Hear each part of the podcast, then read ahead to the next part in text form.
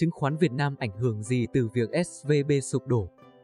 Trong nửa đầu năm 2023, đà tăng của VN Index sẽ khá mong manh và không ổn định trong bối cảnh thanh khoản thấp, áp lực lãi suất, tỷ giá và bài kiểm tra năng lực thanh toán cho trái phiếu doanh nghiệp đáo hạn vẫn còn đó.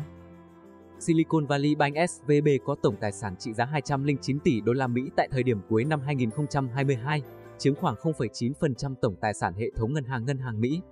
Danh mục đầu tư 50% là TPCP Mỹ và các giấy tờ đảm bảo bằng tài sản thế chấp MBS với mức lợi suất thấp.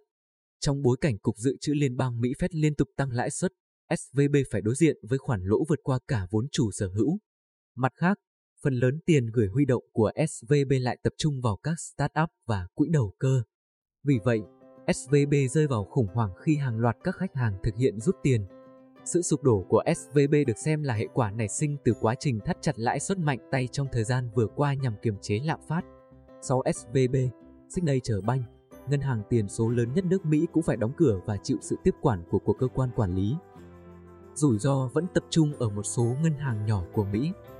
Ngày 12 tháng 3, chương trình tài trợ có kỳ hạn Bank Term Funding với quy mô 25 tỷ đô la Mỹ đã được phép tung ra cung cấp các khoản vay lên đến một năm với tài sản đảm bảo là trái phiếu chính phủ TPCP Mỹ và được cho vay bằng mệnh giá. Đồng thời, Fed, Bộ Tài chính và cả FDIC cùng kích hoạt điều khoản ngoại lệ đặc biệt, cho phép bảo vệ cả những khoản tiền gửi lớn hơn 250.000 đô la Mỹ. Đây là một trong những biện pháp để chấn an người gửi tiền và giảm thiểu rủi ro hệ thống. Tuy nhiên theo như quan sát của chúng tôi, rủi ro vẫn đang hiện hữu và tập trung ở một số các ngân hàng thương mại quy mô nhỏ của Mỹ khi khả năng thanh khoản và tỷ lệ dự trữ ngày càng suy giảm. Sự sụp đổ của SVB đang đặt Fed vào tình thế khó. Một mặt, vẫn chịu áp lực phải tăng lãi suất điều hành để kiềm chế tình hình lạm phát.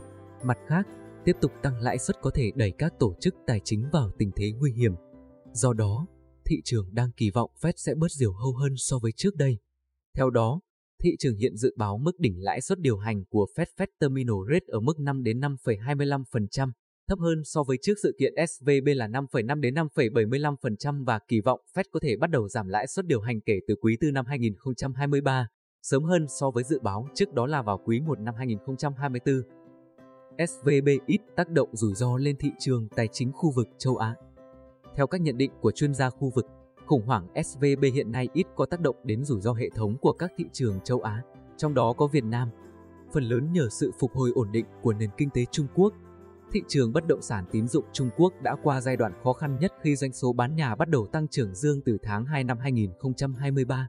Nhìn chung thị trường chứng khoán châu Á phản ứng tương đối bình tĩnh trong phiên giao dịch đầu tuần này. Mặt khác, đồng đô la Mỹ dự kiến sẽ yếu hơn sau sự kiện SVB cũng là yếu tố tích cực đối các nước mới nổi. Ở Việt Nam, Nghị quyết 33 NQCP vừa được ban hành ngày 11 tháng 3. Trong đó lưu ý về vấn đề tái cấu trúc các khoản nợ của các doanh nghiệp bất động sản. Đây là một trong những thông tin thị trường khá mong chờ trong thời gian gần đây. Bên cạnh đó, dòng vốn nước ngoài từ các quỹ y tế ước khoảng 4.000 tỷ Việt Nam đồng dự kiến vào Việt Nam cũng sẽ là yếu tố tích cực cho thị trường trong nước. Chúng tôi vẫn cho rằng, trong nửa đầu năm 2023, đà tăng của VN Index sẽ khá mong manh và không ổn định trong bối cảnh thanh khoản thấp áp lực lãi suất, tỷ giá và bài kiểm tra năng lực thanh toán cho trái phiếu doanh nghiệp đáo hạn vẫn còn đó. Vì vậy, nhà đầu tư cần hết sức thận trọng trong việc sử dụng đòn bẩy, quan sát các diễn biến tiếp theo của thị trường thế giới, cũng như nên ưu tiên mục tiêu phòng thủ trong ngắn hạn với các nhóm cổ phiếu giá trị hoặc cổ tức hấp dẫn.